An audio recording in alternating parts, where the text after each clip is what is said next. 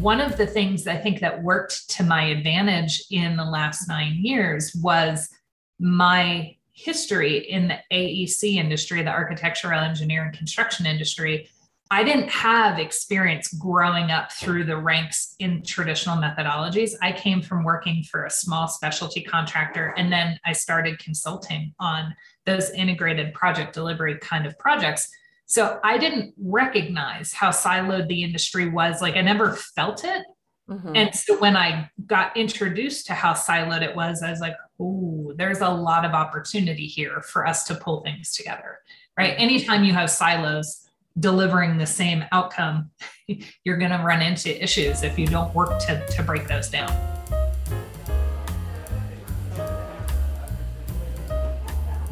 Hi, everyone. I'm Tracy O'Rourke. And I'm Elisabeth Swan. And we are from the Just in Time Cafe. And welcome to our podcast. At the cafe, we wrestle with tough questions. We talk to groundbreakers. We discuss great books. And we get insights from Lean Six Sigma practitioners who are making a difference in the world.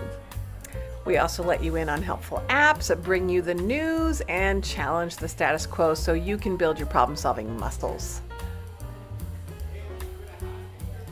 So, Elisabeth, what's on the cafe menu today? Good question, Tracy. Today's highlight is our interview with lean construction maven Rebecca Snelling. She's a member of the Lean Construction Institute. She's got a new company and she's writing a book that's coming out this October. Uh, next up, it's an app that boosts organizational collaboration. And we chose to highlight this app once we asked our problem solving community, what have you seen that helps break down organizational silos? We've got countermeasures, solutions, and some awesome reflections. You picked a great day to come to the cafe, right, Tracy? Absolutely. What day is it wrong to be at the cafe? Never. Up next is hot apps. Yes, Tracy, today's app is called Monday.com, and they refer to their product as a work OS, which means operating system. And that intrigued me. Yes, um, it intrigued me as well. Monday.com's cloud based Work OS they claim is revolutionary software, one in which the power to work without limits is in the hands of the organization. Does that sound intriguing as well? Yes, Absolutely. tell me more. so they have a no code, low code platform that democratizes the power of software so organizations can easily build their own software applications and work management tools that suit their needs for once instead of everybody else running around trying to fit the needs of the application, which we see a lot in a yeah. lot of organizations. And guess what else? It also makes other software better by integrating with other systems and applications. So ultimately, you're creating new connective layers for organizations that link departments and bridges information and silos. Thank goodness. So they claim, and you know, I'm starting to believe them. They claim it's everything you need for every workflow boards, views, dashboards, integrations, automations, apps, and docs. It sounds almost too good to be true. so, Elisabeth, what did you discover when you looked it up? Um, well, your enthusiasm is infectious, but I got the same impression. It was like Trello on steroids. You know, it's got Kanban boards, it's got Gantt charts, and tons of different setups. You can create workflows, boards, templates, and you can build them for projects, for tasks, for clients, or events. And you can start from scratch or import existing info from Excel, Google Sheets, Asana, whatever you've got. Uh, the website offers lots of templates and tons of use cases. So you can go see what others have set up in there and see what might fit for your particular situation. They've got a webinar hub. You can sign up for demos or simply access on demand videos. I checked a few of those out. Really nice, short, comprehensive. Uh, there's a ton there if you're curious. I looked at how they came to be and they built their platform so they could collaborate better, right? So this this came from within and they want to do as you said eliminate silos align their organization and elevate their teams and our q&a today is focused on silos so this is a tool for reconnecting Uh, and then I just looked up pricing uh, as you do. So you can get a free version up to two seats, and you get unlimited boards, unlimited docs, 200 templates over 200 column types, up to two team members. And it can be iOS and Android apps also integrated with. So that's the free version for those of you that like to try it first. And then there's basic. Uh, I think then that's 24 bucks a month, uh, eight bucks a seat, and you've got unlimited free viewers, unlimited items, five gigabytes of five store file storage, things like that. And then you got a, a, a standard. Wow, standard is ten dollars a seat per month, and they said that's their most popular. But it, oh, that's ten dollars a seat, so total of three thirty bucks a month. Mm-hmm. Um, anyway, as you as you go up, you got pro, you got enterprise, and you just get more and more uh, as you roll up in a uh, a monthly fee. So mm-hmm. it was uh, it was impressive. I'd say it's worth checking out. Definitely worth checking out. It's a, it feels a little overwhelming. Like you could do everything, really. Uh, but I do really like the idea of integration. It's badly needed. I'm seeing a lot of organizations in the situation with multiple systems that do not talk to each other. And hopefully, this will end forcing employees to triple enter data into different systems and help reduce silos, which is what we were talking about already. So, we're going to include the link to Monday.com on the podcast post on our website so you can check it out. I'm curious though, Elisabeth, did you happen to find out why they decided to call it Monday.com? I was looking and I didn't find it so quickly. That's a mystery, Tracy. We're going to. Yeah, I mean, why couldn't you just call it, I don't know, something else? yeah, like Tuesday. What about Tuesday.com? What's wrong Tuesday with Wednesday? I don't know, but why Monday? And I feel like, oh my gosh, does everything have to get done on Monday? I hope not. I'm Elisabeth Swan, and you're listening to the Just in Time Cafe podcast. In a short while, you get to hear our interview with Rebecca Snelling. Next up, it's an issue we pose to our community. What have you seen that helps break down organizational silos? And just a little background I remember when uh, we were part of a seven person company, and someone from our tiny marketing team started rattling off stats about the LCV. And when I stopped him, he was happy to let me know it meant lifetime customer value. And I can understand seven syllables down to three feels like a win, but we were starting to speak different languages. And Molly McMahon, who's the director of process excellence at Members Cooperative Credit Union and a recent student of ours, she pointed out that people using acronyms often do not know what they mean. And I've seen that. And it's not just acronyms. I have a client who works in human resources, and she referred to REX during a recent Kaizen workshop. And I had to check if she meant requisitions, requirements, or recommendations. you know, and I've read articles where people said that silos are encouraged as a form of internal competition, right? So departments keep their information to themselves for some kind of an advantage. But the reality is way more benign. You know, you can't copy hundreds of people on emails. You can't, we can't stay connected with everybody. So we don't.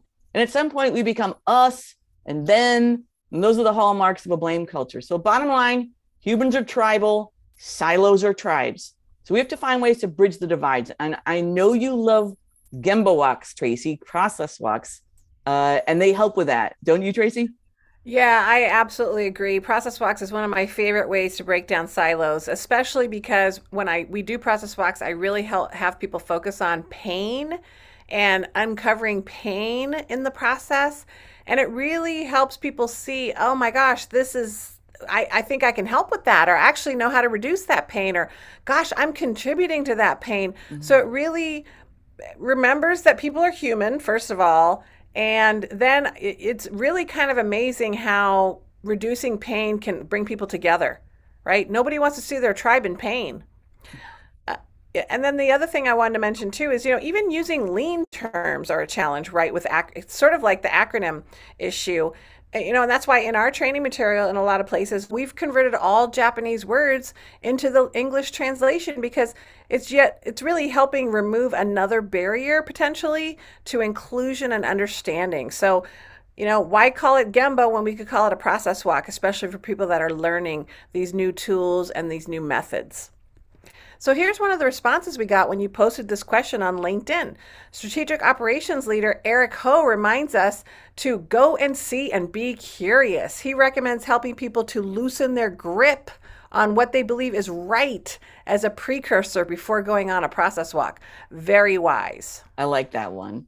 And here's a great quote from Bill Waddell. He's a global restructuring expert. He said, There's no law, and it was not written on the back of Moses' tablets that you must organize the company by function. Lots of lean companies organized by value streams. So the Moses reference cracked me up, but he's right. And lean companies that organize by value streams are way ahead of the game. It's just that it's a transition, it takes time, but it has such incredible advantages. Yeah. And I think, uh, you know, they say that silos were invented because supervisors felt like it was easier to manage people that did the same tasks versus a very diverse group that is doing many tasks, unfortunately. So we have to convince the supervisors that, that value stream organization is better than departmental and functional organization. So here's some advice from Chandra Bursma, lean coach at Statistics Canada. What she's seen help break down the silo mentality is things like huddles at all levels. These allow for everyone to share wins and challenges and problem solving as a team, not alone in their silo. I think that's really helpful. That's really helpful. And here's some concrete activities suggested by Catherine McDonald, who's a lean black belt and a leadership coach. And her top three, her go tos are cross departmental mentoring programs, cross departmental value stream process mapping and project work, like you talked about, and I like this one social and sports clubs. Sometimes the informal approach works really well. And I love the addition of the sports clubs. That's always been a source of great bonds for you and for me and uh, but also the social right? Not everyone's into some sport unless it's pickleball right tracy? Then oh my gosh pickleball. I just said why, why even think of it any other sport? It should just be pickleball. Yeah just pickleball. Or maybe it's maybe it's pickleball or bridge. I don't know but or, or, or cribbage. I just got into cribbage again. So anyway these are great these are great additions great advice and observations from the community. They never disappoint. We'll leave the link to the post post so you can join the conversation or find some of the other great techniques that got posted there Yes, join the conversation. I'm Tracy O'Rourke, and you're listening to the Just in Time Cafe podcast. We host these monthly, so you can go to www.jitcafe.com and go to our podcast page to find all of our awesome interviews with all these people we love. Coming up next, it's our featured guest, Rebecca Snelling. Tracy, why don't you tell our listeners a little about Rebecca? Happy to. Rebecca Snelling is the owner of RS Consulting, that stands for Rebecca Snelling. She coaches people, teams, and organizations on leadership and lean transformation with an emphasis on advancing culture. She is active in the design and construction industry, speaking at various industry events across the U.S. and abroad. Rebecca also serves on the board of directors for the, the Lean Construction Institute, LCI, and the Center for Innovation in the Design and Construction Industry, CIDCI. Can't wait to talk to her. Yeah.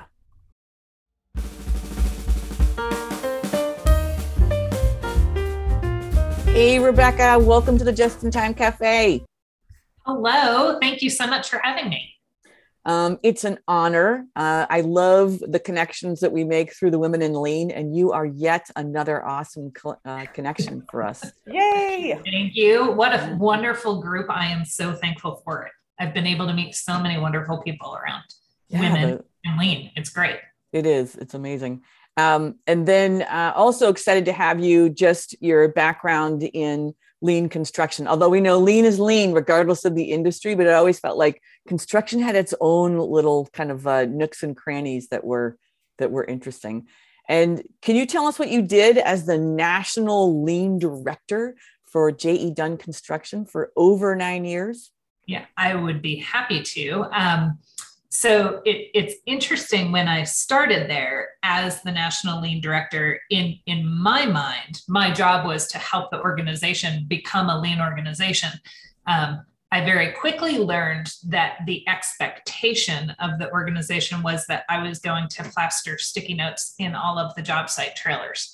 So there, there is uh, there is one tool in the lean construction world that really is where lean construction kind of got its start, and it's it's a, a system called the last planner system, and it involves the people actually doing the work building their plan together in a collaborative way. And um, and so actually when the system was created they kind of backwards into the idea that it was lean and started tapping into lean concepts around that and growing from there.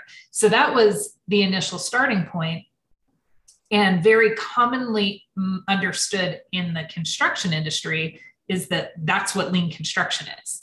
But when i started at JE Dunn I had the mindset that um, I had the, the mindset that that we were going to be a lean organization. So we slowly had to take step by step to help the organization learn and grow into their recognition. So ultimately, what my responsibility was was to help grow the understanding of lean and help the organization adapt to more lean thinking throughout um, I ultimately wound up being responsible for developing um, internal lean coaches throughout the organization, helping leadership learn about lean, helping throughout the organization just as they continued on their journey. Mm-hmm. Mm-hmm. Wow. So you had a bigger perspective of what lean meant, which is great.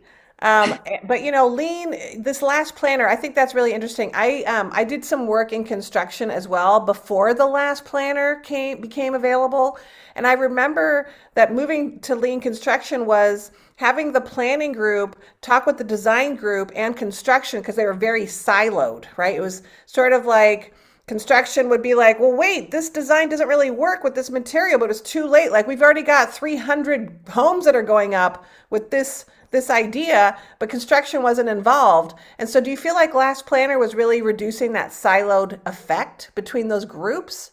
So interesting enough. So last planner system was originally just geared at the folks doing the construction work. And then as oh. the industry started to advance, um, I'd say I'm going to guess late 90s, early 2000s, especially in Northern California, in commercial construction, they started to recognize that big gap, that big disparity between like we've got these silos and we're just tossing things over the wall.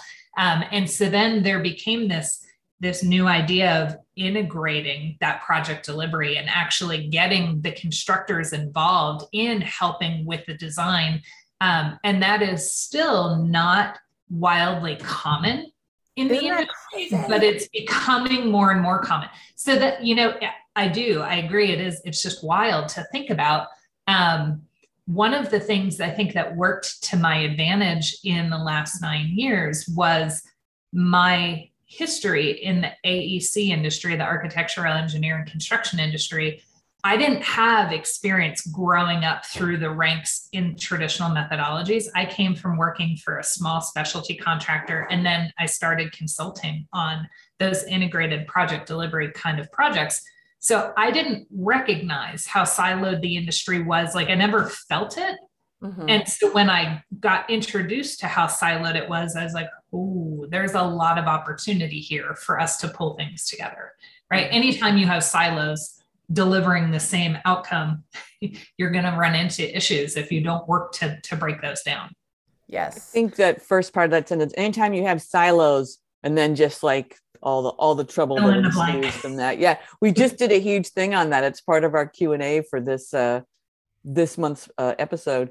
I, can you do me a favor just for those who are, you know, unfamiliar with how uh, the last planner works, the last planner system. Can you just give like a brief outline of what that is? Absolutely. Um, first, uh, yes. So it's it's taking a project and last planner system is initially was built around a construction project, right?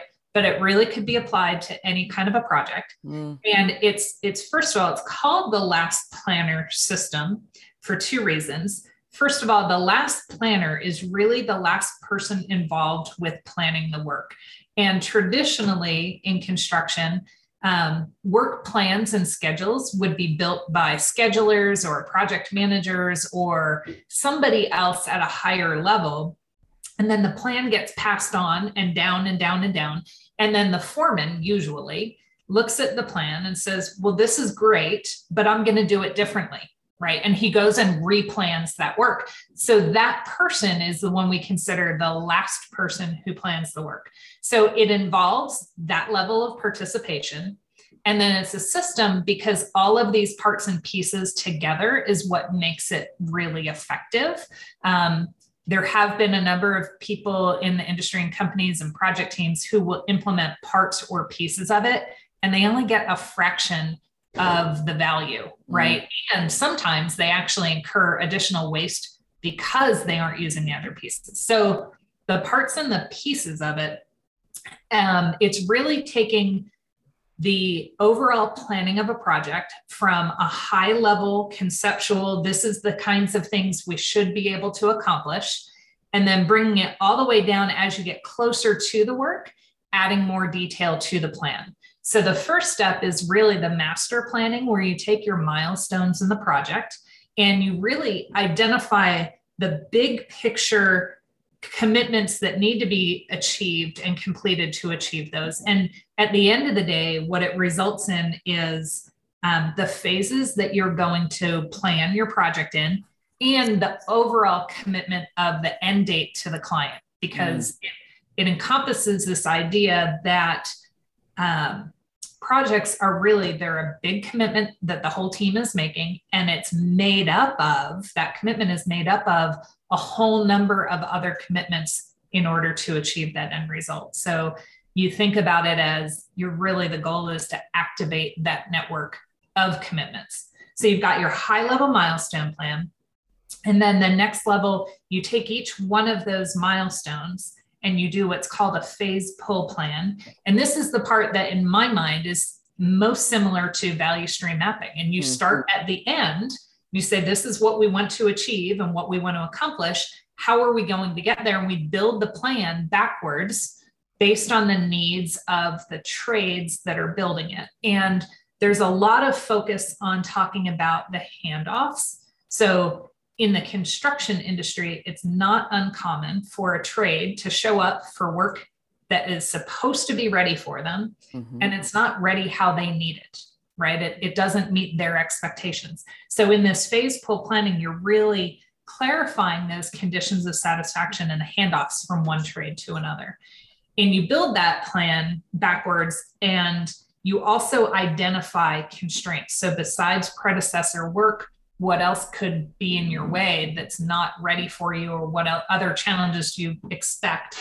And then the next level of detail is where the team looks at that next six weeks worth of work that come from that phase pull plan and identifies potential constraints right what what is and then they go take active and proactive measures to get those constraints removed so then by the time the work is in next week those last planners can reliably commit to the work that they're going to do next week hmm. so then there's the the weekly planning where they commit and and of course they're adding more detail to and they're getting very specific um, sometimes even day by day at what portion of the work will be complete um, very specifically and then the last step in it is um, the the do right the check i'm sorry the mm. check and adjust it's the where we have daily huddles and the teams will share this is what i did complete this is what I will complete tomorrow. So they're finalizing their commitments, but also reflecting.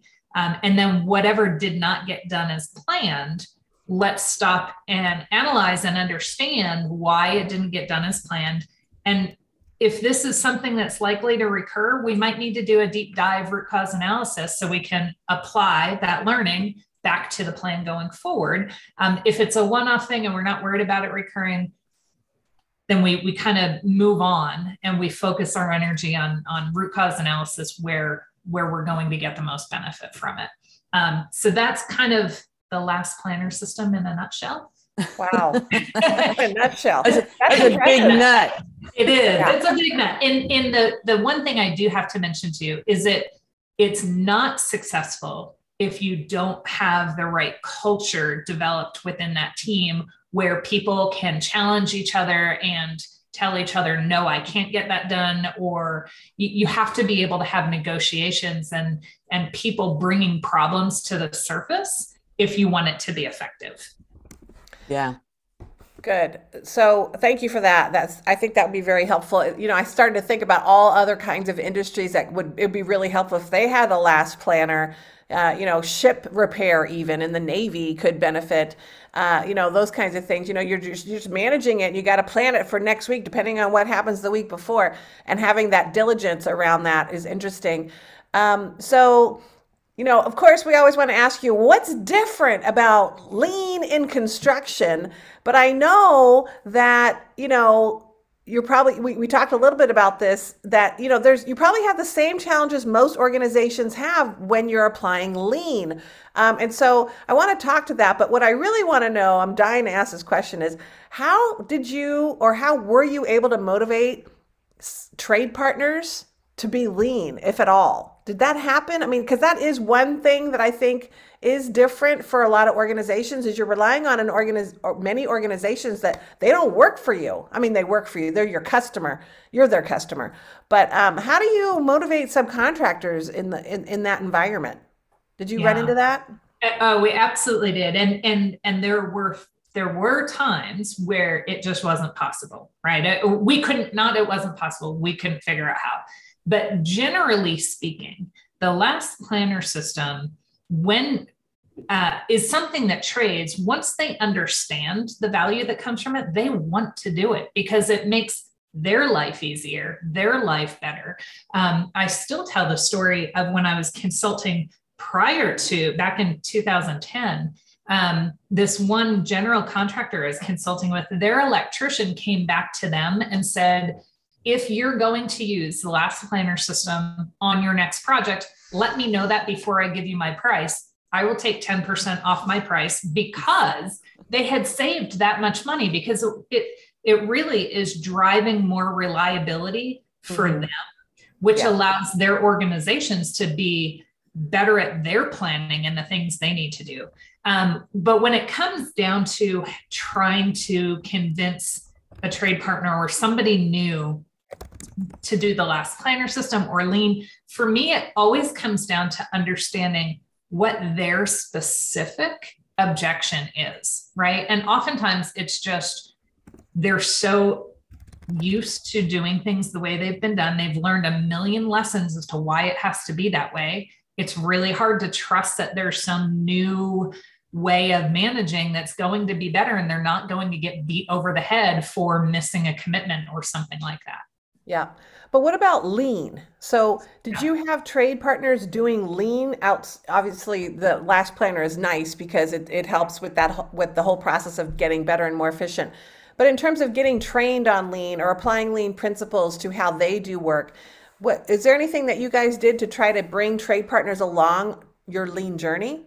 So yes, what what we did is when and there are a couple of different ways we did this. So we we generally, when we kick off a project team, we would do a training that included the last planner system, but it also included a heavy dose of lean and waste and recognition of waste and problem solving. But we wanted to try to be, um, give them enough to be able to move forward, but not overwhelm them. Right. And um, so we we didn't we never really got to the point where we went and spent a bunch of time in their companies but we did while they were on the project there you know we used last planner system as a starting point but then started implementing things like 5s and gemba walks and waste you know helping them identify waste and root cause analysis um, but what we found is that any of these things take a while for people to really grapple around the culture piece of it. So we wanted to do one thing well before moving on to the next. And in the construction industry, the last planner system is oftentimes the starting point. Mm-hmm. Um, and as you heard in my nutshell, that, it, that's a big starting point, right? There are lots of components to getting people on board with that. So even an implementation of LPS would take any given team six months to kind of really get get good eh, four months to get a good grounding and move forward to be, to be able to start taking on more and more. Mm-hmm. So, but the trade partners were a critical piece of that success. So yeah. we had to make sure that, that that at least the people they had on the job site had a deeper understanding. Yeah. So, um, so what you've started now a new company, RS Consulting. I think I know what that stands for. Creativity in naming companies. That's not why people hire me. yeah. And then um, so tell us why you decided to start this company and what service you're going to be focused on uh, providing. Yeah, so um, I, I've decided to start this. It, frankly, I've got enough experience and exposure in, in my past that that I've really been able to hone in on where I bring people the most value. So when I was thinking about what I want my company to do, I really wanted to couple with what I bring the most value in, plus what the design and construction industry I think really needs more than anything, right? And and where there's not a lot of resources for people around it. So a lot of what I'm doing is focused on more of an organizational cultural transformation that yes involves some of the tools and techniques but really boils down to leadership and how leadership is engaged in the, the growth and direction of what they're t- trying to do as an organization. And when I say leadership, that can mean C-suite and and and that type of thing. And one of my clients that that is where I'm focused, but it also might be their internal group of lean leaders where they might not have somewhere to to help them think and continue growing and they're they're doing it in a somewhat ad hoc kind of way which is fantastic but helping them with some strategy, some consistent thinking, and helping them really be more effective at what they're developing. Mm. Um, so I, I think that in my mind is where the construction industry needs the most kind of help going in that direction. Um, but what it really boils down to, uh, I'm having fun and I'm working with good people, helping them solve problems and helping them develop capabilities and grow our thinking together. Yeah. Um, nice. And I think, you know, interestingly enough, I think that is uh, what lots of organizations struggle with is the cultural piece, right? It's it's not the tools, it's not the training, it's not the projects, it's in creating a, a, an environment that uh, ideal conditions you know creating an environment that you know that is an ideal condition for lean so that it can it can thrive so um, i think i think that is also interesting so you you you're probably going to be able to go beyond construction um, because that's just something people are looking for in general. What um, any specific things that you've seen leaders struggle with culturally that you're really kind of honed in on? Yeah, and and and I think you're so I love your point about other industries. In fact, one of my clients is a school district. That so you're you're right. It does absolutely apply everywhere. Um, one of the biggest disconnects, I think, within the construction mindset is there's just such a genuine, there's a recognition from leadership that the value add comes from the project teams. Like we we get that. We understand that is where we're delivering our value to our clients. Um, what we don't always understand easily is that how we behave impacts as leaders impacts how our teams deliver those projects. And so shifting from that mindset of the check the box approach to you know and the directive approach to shifting to i have to be able to help my teams develop and grow and my people develop and grow. It's not just about the building that's being put in. Um, so that that little distinction there is where i see the most challenge the biggest opportunity.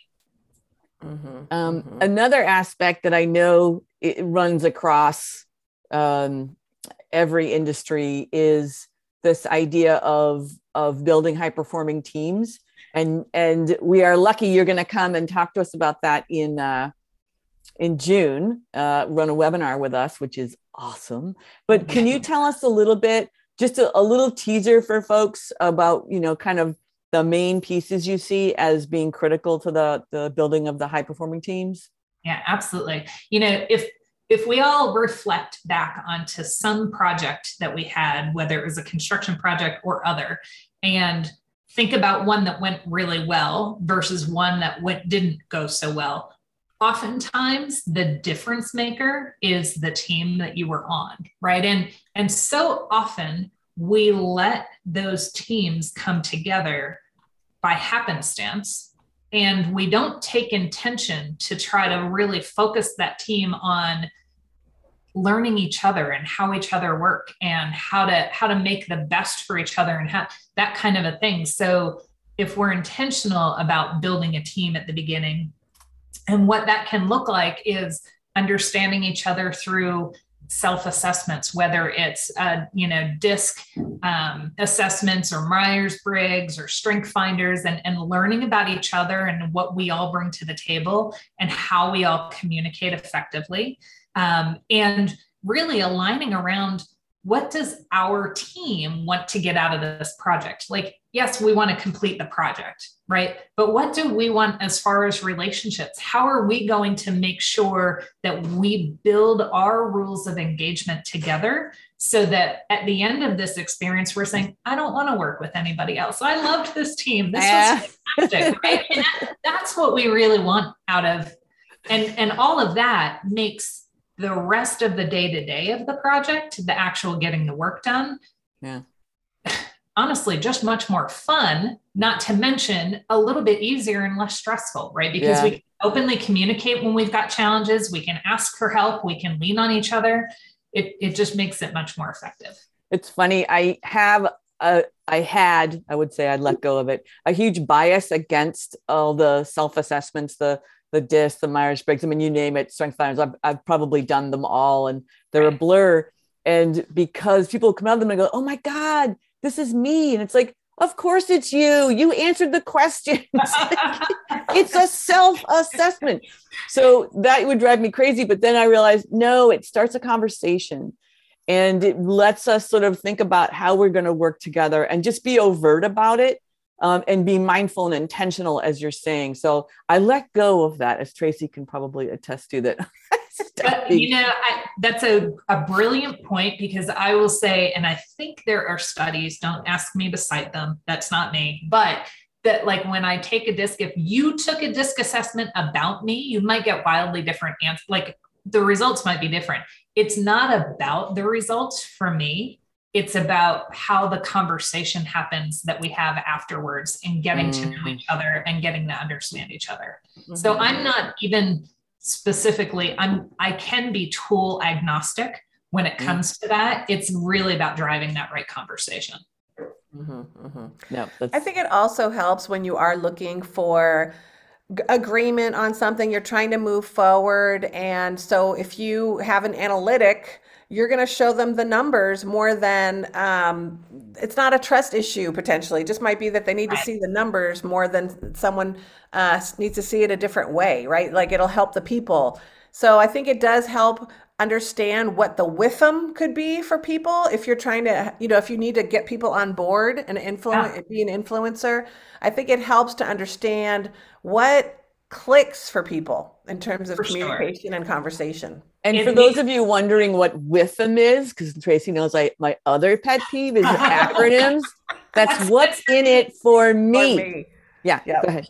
Yeah. um, it, that's a, a great point, Tracy. I think they're great tools for helping teams learn to communicate more effectively. And I think other ones like Strength Finders can be really helpful for if you have a team that all has similar strengths you know what now we've got some blind spots and now we know what they are so so it does I, I think there's a lot of value that can come from them but the the biggest value for me is in in facilitating conversation mm-hmm. uh, and driving towards what makes the most sense for that team mm-hmm. so it's so good yeah Yes. So you've got a new company. You've got a webinar coming up with the JIT Cafe. That's huge. That's huge. and um, we're really excited for you. Got a lot going on, but I mean, so you also have a maybe potentially something else coming out. Are you gonna, are you writing a book or something? I might be. and, and, I guess the more I talk about it, the more I'm committing to making sure I finish mm-hmm. it. Right? So, yeah, right, yeah, right. Um, I, I'm writing a book actually on choosing by advantages sound decision making, which is a, a decision making system that has been around for a little while now, um, since the late 90s, and and um, I've been I've partnered with Jim Suhr, who is the creator of it. Um, he's got a couple of books out that nothing that's been published recently, and I'm really trying to translate it into a much more make it more approachable for people so that anybody could pick it up and read it and kind of understand. So I am working on a, a, a book for that. You Very heard it here first, everyone. Rebecca Snelling is writing a book. yeah. It's going to be coming out very soon. Um, my my goal here, a little more a little more commitment. Mm. My goal is to have it published and ready by October. There's a conference mm. I'll be mm. attending, and I'd like to be able to distribute it widely at that conference. Man, go Rebecca! Gonna, yeah, are you going to do the last planner method where you say, "Okay, here's the date. Now let's work backwards." I've already done some of that, and my awesome already on board with that. So that's great. Well, is there anything else you want to share with our audience that we didn't ask you about? Um, you know, I would say I I think that kind of covers the gamut. I just the one thing just to remember within any lean transformation or growing your organization in this direction, it's not enough for leaders to be bought in. That's a huge piece right? But they have to be engaged. They have to be thinking differently, behaving differently, um, and maybe not wildly differently. Maybe it's just a couple of tweaks to what their traditional. But if you want to do something different as a company, leadership has to do something different too, right? You can't just ask your people to. So I, I think that's really the only other thing I'd restate. Yeah, I agree. wise wise words. Thank you for that. It's a good it's a good parting shot. Uh, it's been a total pleasure having you, Rebecca. Thank you so much. This was really Thank fun and, and, and an education as usual. Yes, and thanks for coming to the cafe. Woohoo! Thank you very much for having me. I really appreciate it.